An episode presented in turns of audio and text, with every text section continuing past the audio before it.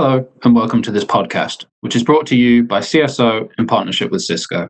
My name is Dan Swinhoe. I'm a UK editor at CSO Online, and today we're looking at how Brunel University adapted to the challenges brought around by the COVID 19 pandemic and how it dealt with that with help from Cisco.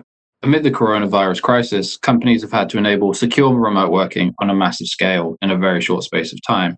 Universities, however, have additional challenges in the shape of large student populations, academics working on sensitive research data, and staff dealing with personal information. And universities have to find a way to allow all of those continue to operate and collaborate and learn securely. Joining me today is Mick Jenkins, CISO for Brunel University and author of several spy thrillers with a security flavour. Thanks for joining me today, Mick. Yes, hello, Dan, and uh, delighted to join you today. Great. Today, we'll be chatting about how the university was affected by the pandemic and the lockdown, Cisco's role in helping Brunel adapt to this new normal, and some of the permanent changes brought around by the virus that the university has taken forward. So, Mick, to start us off, can you maybe talk about your role at the university and how you approach security there, and then into how the virus affected the university and some of the changes you, you put in place? Sure. Um, well, Dan, I, I've been in the CISO role for a number of years, and as most people will uh, recognize, the, the core role, strategic role of a CISO is to deliver the organization's uh, cyber and information security strategy. So that's what I've kind of been busy on for the last probably four years. We have a five year strategy. Um, we're actually formally into year three as we as we speak now. Um, so just roughly over halfway. Um, and the vision that the university and myself had is that we wanted to make sure that we aligned information security, information assurance, cybersecurity, all to the business goals. Um, so all those years ago, I sat down in a room with Cisco, some of your, you know, Cisco colleagues, um, and we began the thought leadership journey actually about how we would approach this. And I was very keen to make sure that we got our planning and thinking right at the beginning because in my past roles i've seen how you, you begin a strategy but you have to stop and you have to take a new path and that often costs a business money because you have to retrofit. Um, so i was delighted all those years ago to speak with um, some supreme uh, experts at cisco to assist me as what i call my critical friends really uh, as a partner um, in shaping that journey. And we did. We we kind of built the attributes of the business goals to the cybersecurity goals. Uh, and here we are in, in year three. We've built what I term a unified cybersecurity platform. We've started to grow uh, the competency and the training of the teams who are involved in cyber defense. But I guess probably the biggest thing for me as a CISO is organizational wide is getting people to care about data. That's the big thing that I have. It's um, if I can get a community, and we are a community in the university, uh, as much as we are a university and a business. Um, but it's a community sort of ethos that I'm trying to embed everywhere. That if everybody begins to care about our data and protect it as individuals, uh, then collectively you can make huge uh, gains in that space. So it's it's been a fun journey so far, Dan. Mm, but you've had a you know the the COVID nineteen pandemic has been an interesting twist in that in that three year journey. So what what did you have to do to adapt what you were doing to uh, amend like cope with the pandemic? Yeah, and I think you know these are the things that are sent to test any business leader. Um, and I guess going back to the days of my military years, um, we used to use a, a, a good old fashioned phrase called improvise, adapt, overcome. Um, and certainly that's the way that we've approached this, uh, in the sense that this came out of left field in a sense. Um, we did prepare a little bit because we could see what was coming, and my team in particular uh, began testing a long way out before we went into lockdown to test that we could run our, our security operations center uh, remotely. Uh, we bought extra uh, devices and monitors. Uh, and we had a bit of a system in place to, to make sure that we could test all of that before we actually went into lockdown. Um, so we were kind of thinking ahead quite a way. We, we were horizon scanning. We could see what was coming just by looking at uh, looking at it globally. Um, so these things are kind of sent to test you, and it was all about making sure that we were resilient in all areas, really, and that's about resilience of the workforce, resilience of um, having the right digital systems in place to service the community, because of course staff needed to continue working and students needed to continue having exams, doing their online training courses, and the rest of it.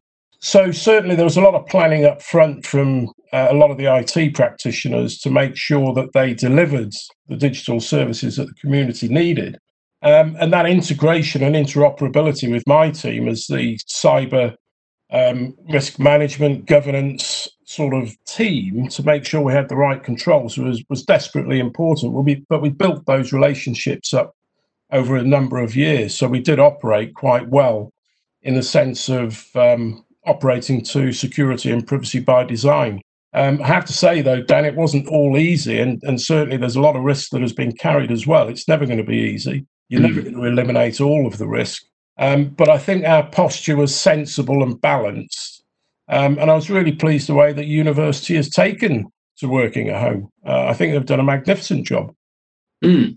Well, I mean, as I mentioned in, at the start, the universities have a, a lot of different types of users. You know, did you have unique challenges trying to make sure each of the academics, the students, and the staff all understood their role in security, had the right technologies? Did you have to adapt it for each kind of user group? No, absolutely. And um, as you know, CISOs are keen on metrics. And one of the metrics I have in front of me is that the workload on due diligence, for example, in my team has gone up 340% in the last three months compared to the norm.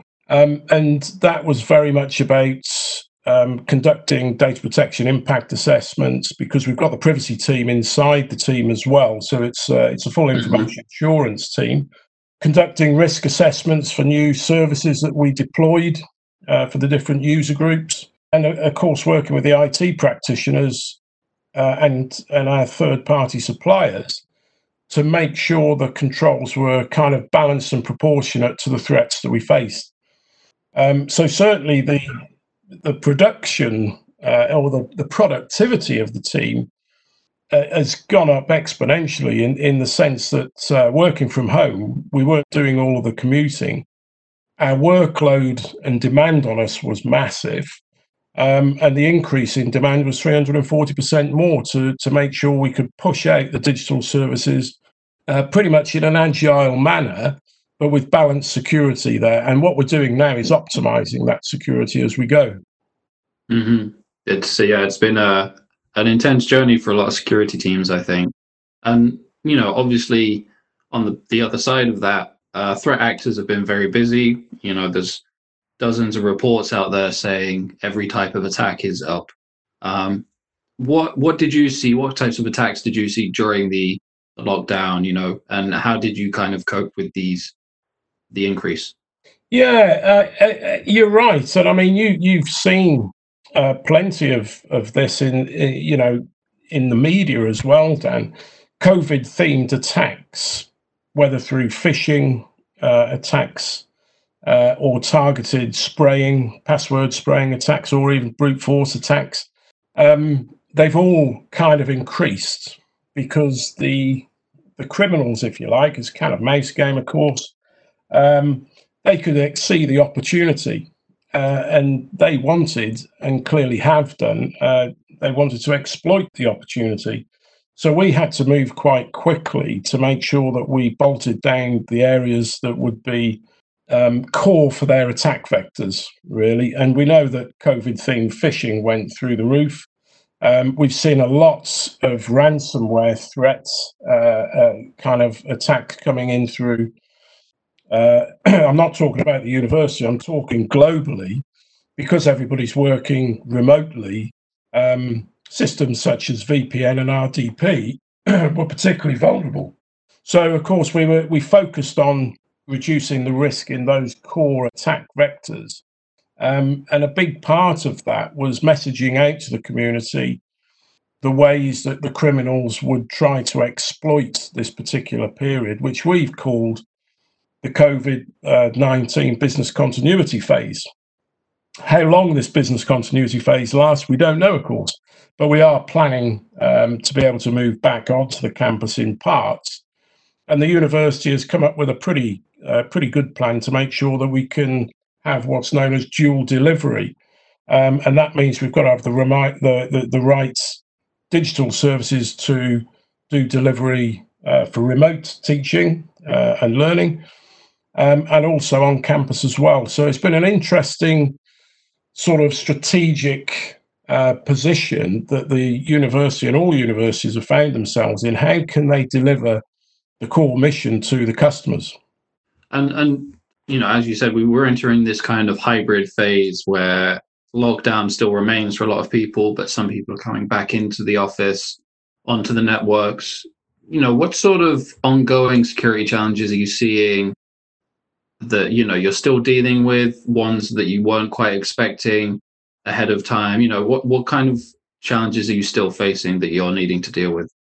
Yeah, I think most of the challenges that we're dealing with now is optimizing security across the, the entire environment, Dan part of our vision um, and part of my sort of thought process uh, some years ago was that we needed to be able to operate as a business anywhere. So, um, you know, whether we've got people working at home, people on campus, students on campus at home or away, um, or we had data in the cloud or we had data on premise, what we needed was a very, very agile uh, series of countermeasures and security mechanisms that allowed people to do that anywhere at any time.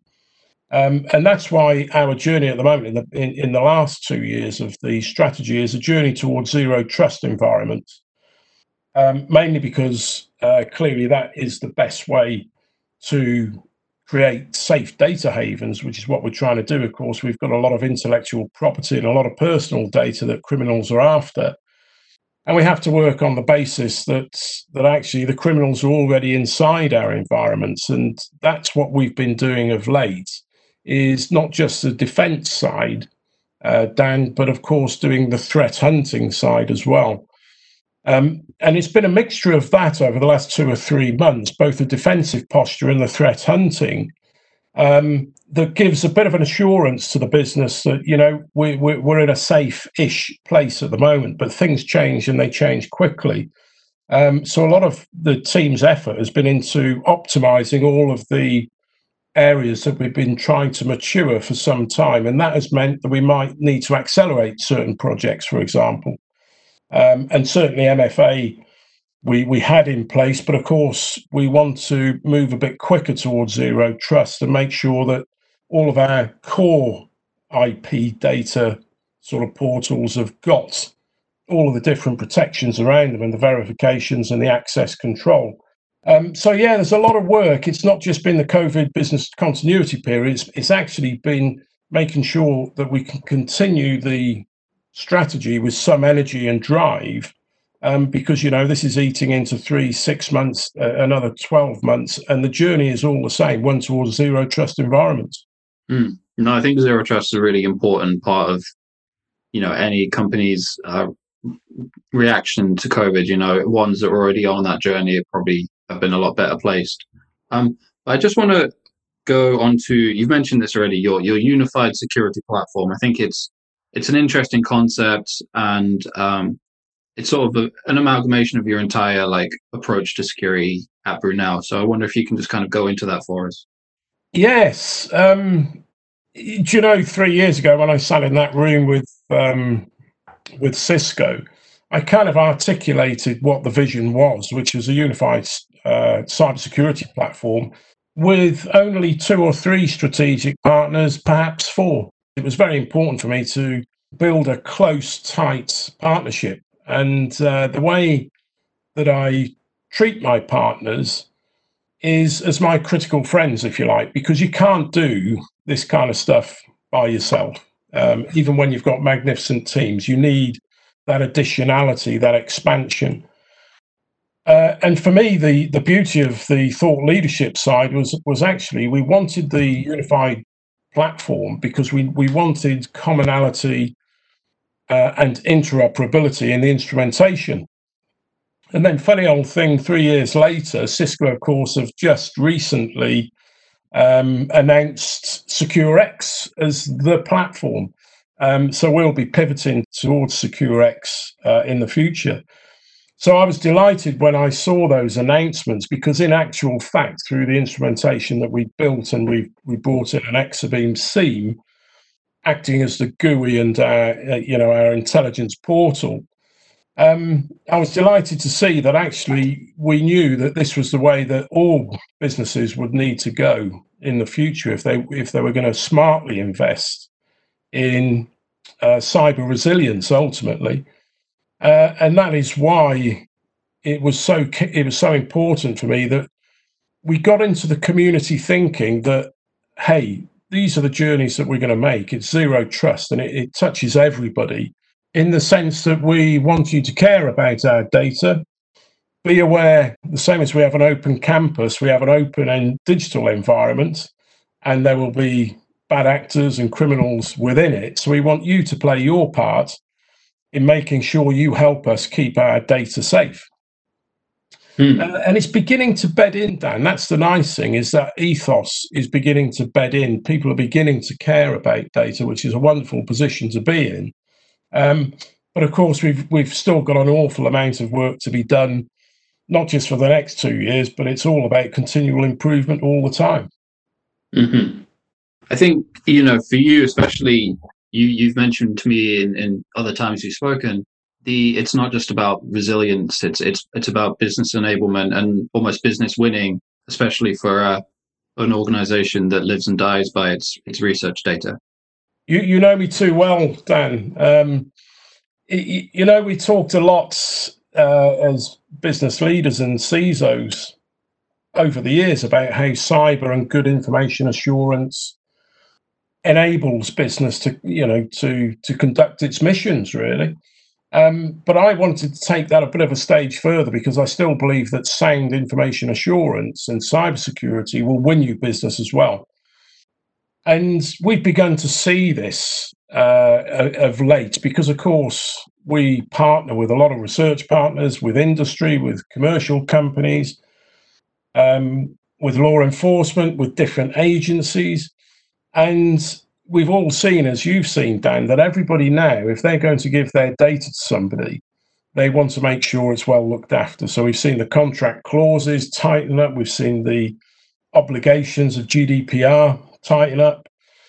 Um, and therefore, what we've wanted to do was demonstrate to the university that we can help you win business if we put in place that sound, robust information assurance and cybersecurity uh, capability, if you like. And we've begun to see that. There's been a lot of due diligence um, on us before people commit um, and sign up to contracts. And with one particular contract that we won, the client was incredibly rigorous and quite rightly so about how their data would be protected. Um, so that was quite nice to see them come to us and not go to a competitor. So I think we're in that era now um, particularly with more remote working as well, um, that clients and customers, even students and parents, they all want to know that the privacy of their students is taken seriously. Uh, that students are rigorous around making sure their data is well protected. So actually, you can begin to see the business benefits of investing smartly in cybersecurity and information assurance. Mm. Yeah, I um, students probably like the idea of working from anywhere but the people with the, the research money want to make sure if you're work, working remotely that those connections, that data, that access is all completely sound from a security point of view. Yeah, and um, I spend a lot of my time poring over contracts with research partners, new customers, new clients, new cloud services, and of course, what I'm seeing, and I've seen over the last year really, is that every single entity is really tightening up their ability to conduct um, tight due diligence and even come and audit throughout the course of any contracts that you've got in place. And we also put high obligations on our supply chain, for example, as well. So we're quite rigorous in that space. Um, but it's nice when I can actually invite people into our security operations center and show them around and show them, you know, actually the high tech instrumentation and what it's designed to deliver for the business. Um, and it's often nice to, to invite, you know, the community into the security center. It's a 24 7 facility. And we conduct joint investigations um, with our police colleagues. Um, and, you know, when a student has been the subject uh, or, or the victim of crime through cyber enabled fraud, it's nice when we can bring them into the uh, 24 uh, 7 center and say, well, hey, you know, we've got experts that can help you right here, right now. Um, and that's wonderful to see because the community get an assurance then um, about what we're doing is for the good and better of the university. Mm-hmm. No, I think it's it's an important topic. This kind of CISO as a customer facing role. Moving on, uh, you've mentioned zero trust a few times. Um, I'm just wondering, you know, zero trust isn't a single piece of technology it's a broad concept that is made of many parts. So, you know, how far along are you with that journey? You know, what have you done? What have you still got to do? Can you go into detail for us? Yeah, I mean, it, it wouldn't it have been well? I say nice. it would have been nice to have had this COVID incident another two years down downstream, um, because we're right in the middle of our journey towards zero trust. Um, it's you know, it's we've put the foundations in place, Dan. Um, and you know, working with Cisco and Exabeam and my other partner, which is Kipu, together we've started to put all of those blocks into place. But you know, the hardest part is actually the cultural part. It's um, you know, for me, it's about messaging out and into the community, into the IT practitioners and everybody, what it is that the money that we're investing in Zero Trust is doing and why are we doing it. Um, and that means for me that I have to put together, I generally do a lot of this, is put together some uh, communication campaigns, for example, because this is all about people and people's approach to security. And, you know, a lot of the community are really interested in how cyber actors work. So I like to tell them and show them, and we do some videos and we show um, lots of presentations and we write out threat bulletins and we message continually into the community about what the trends are from the threat actors. And I think the more that you message and you talk with your community, you shake hands. Well, of course, we can't shake hands anymore. Used to be a big, big part of our role is that we didn't want to just be sat in our silo. We wanted to get out into the departments. Um, and my cybersecurity manager, Andrew, used to take donuts with him. Um, and he'd sit down um, and he'd have tea and donuts with the departments. Uh, and it would be a two way conversation. And it didn't matter if somebody had been attacked at home, for example. It was it was inspiring a conversation about cybercrime. Um, and I think through messaging, we can begin to shift the culture of thinking and behavior that demonstrates why zero trust, with all of the different tooling and instrumentation that comes into play, how each individual can help us with that, whether it be the fact that, of course, people uh, don't always like to, to do MFA, um, the fact that we've got uh, additional verification checks before they can enter the safe data haven, um, it's all work in progress for us at the moment, Dan. And I found that if you can run parallel lines of communication as well as delivering technical capability and get everybody to buy into a common goal is the most important aspect. You know, with the IT teams, the practitioners, the business leaders, um, understanding what it is we're trying to do for the good and better of the university. And it kind of works. But you do need a campaign and a messaging campaign, the same uh, as at the moment with everybody working at home uh, we have to make sure that we're continually communicating with them. Mm-hmm. No, I think that that leadership and culture part's really important, especially now. You know how I mean, zero trust is one thing, but how have you found kind of managing education around security during this time? You know, have you had to be more visible, more vocal with people to make sure they're doing the right things at home? Yeah, and I think again, you know, most people are committed to doing their job to the best of their ability. Um, and you know whether they're a researcher, a lecturer, or you know an accountant, they're all focused on their own jobs. So what we have to do is recognise that actually they're they're there to complete their own uh, job and mission. Um, so we have to message out to them with an understanding that actually we get that you're trying to do your job to the best of your ability. But we would love it if you would conform with some of these practices that are really important for us. And some of those, for example, are simple ones, uh, like making sure that if you're using a, a, a built device, that it's being um, it updated through the VPN um, to make sure all the patching and the updates are in place. And so, regular communication with all the staff and the community about those simple security measures that the end user needs to take, as well as being clearly cautious and aware of what they click on. Um, and if we keep messaging in, but not too often, enough to say, hey, we're here to help, and often always say, well, can we help you with anything at the moment? Is there anything that we can do to make your job better? Of course, we can't always make it easier. We, we do use a bit of innovation to wrap different security around, uh, you know, specialist areas. Um, but it's letting them know that A, we want you to care about looking after the university data and actually your own personal data.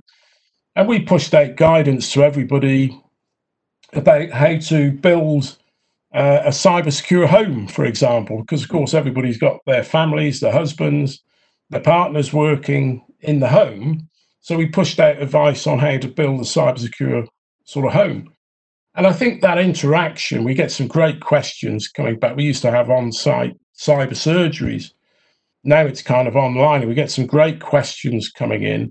Uh, and it means that we can both field those questions and share the, our guidance and advice with the rest of the community different through different you know messaging platforms mm-hmm. that sounds like a really uh, interesting and useful service especially for students who probably aren't quite as cyber savvy as they as they probably should be so you've mentioned that this is a, a five year journey you're on um, zero trust is one thing you're still working on but what else have you got to implement um, on your unified security platform in those next couple of years? I know you've you're interested in in cloud and more cloud adoption, but what else is on your agenda?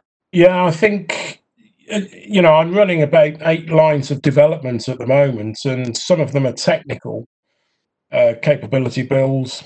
Um, some of them are, uh, for example, developing an information assurance framework um, because information assurance covers is the umbrella that covers all the areas of records management, data protection, information governance, um, you know, business continuity, uh, for example, um, and disaster recovery sort of practice. So I, I, run maturity models to measure the metrics of how we're improving in the information assurance space. Um, and we're doing a lot of work now on business processes as well, because you know we, we do have a lot of additional work in the the areas of um, DPIA's risk assessments, um, making sure that we've got great process in place, or, or building the processes now for secure and privacy by design. Um, and I think that's really important because everything we're about is design, build, operate because we want to move as a university into the digital space and digital transformation that becomes you know a business winner and gives us competitive edge. But we've got to sort of embed all of the security and privacy needs into that. Um, so yeah there's a whole series of program uh, developments in place and in train at the moment. You know one of the things is incident management um, it's kind of optimizing the incident management side. And again, wonderful when you've got um, Cisco immediate response teams, and I bring in Cisco to deliver simulation attack exercises, not just for the cyber team, but for all the IT staff.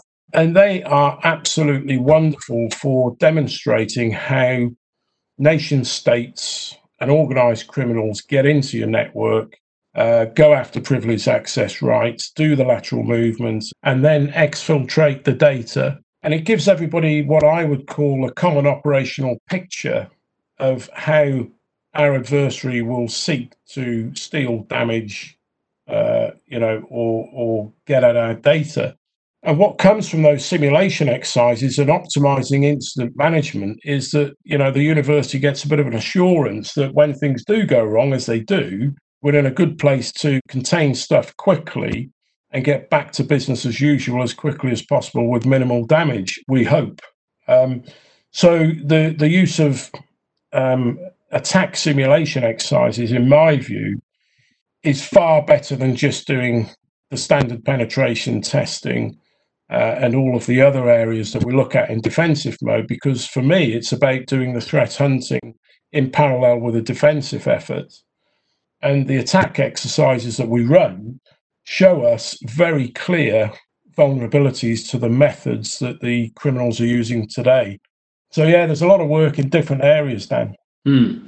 And and and finally, you you've you mentioned all this work, but you know you've said you you only have a handful of small partners. I find that you know a lot of CISOs say they've they've got too many tools, too many panes of glass. It's, it's interesting that you you approach this with very much kind of less is more type approach, and uh, you know Cisco is a core part of that.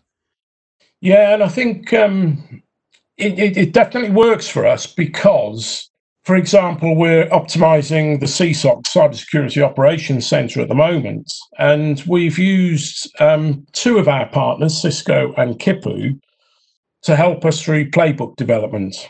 Um, and it's really good when you can bring in both partners and they're working with my team as an expansion of my team uh, and it shows that there is a common ethos. There's a bit of a team building thing there as well, between having a small partnership with four partners, three three at the moment, looking for a fourth at the minute um, for some work in the cloud. Um, and actually, people kind of like that because they know that that was always my ethos. And the whole idea for this summer was actually to get everybody together in London and have a bit of a social. But of course, that's probably not going to happen at the moment, Dan. no, I, sadly not. Um, I think you've given us some really interesting points. You know, you've really highlighted the the importance of culture, and you know, relying on on a few core partners to for not only the technology but the the thought leadership as well. Um, so I think that's all we have time for today. So thank you very much, Mick, for joining us. Really appreciate it. Oh, it's and, been a um, pleasure talking to you again, Dan. Thanks. No problem. And, and thanks to the listeners for tuning in on this CSO and Cisco podcast. For more information on today's topics, you can head to csoonline.com or cisco.co.uk slash secwork, that's S-E-C-W-O-R-K. For CSO Online, I'm Dan Swinhoe. Thank you and goodbye.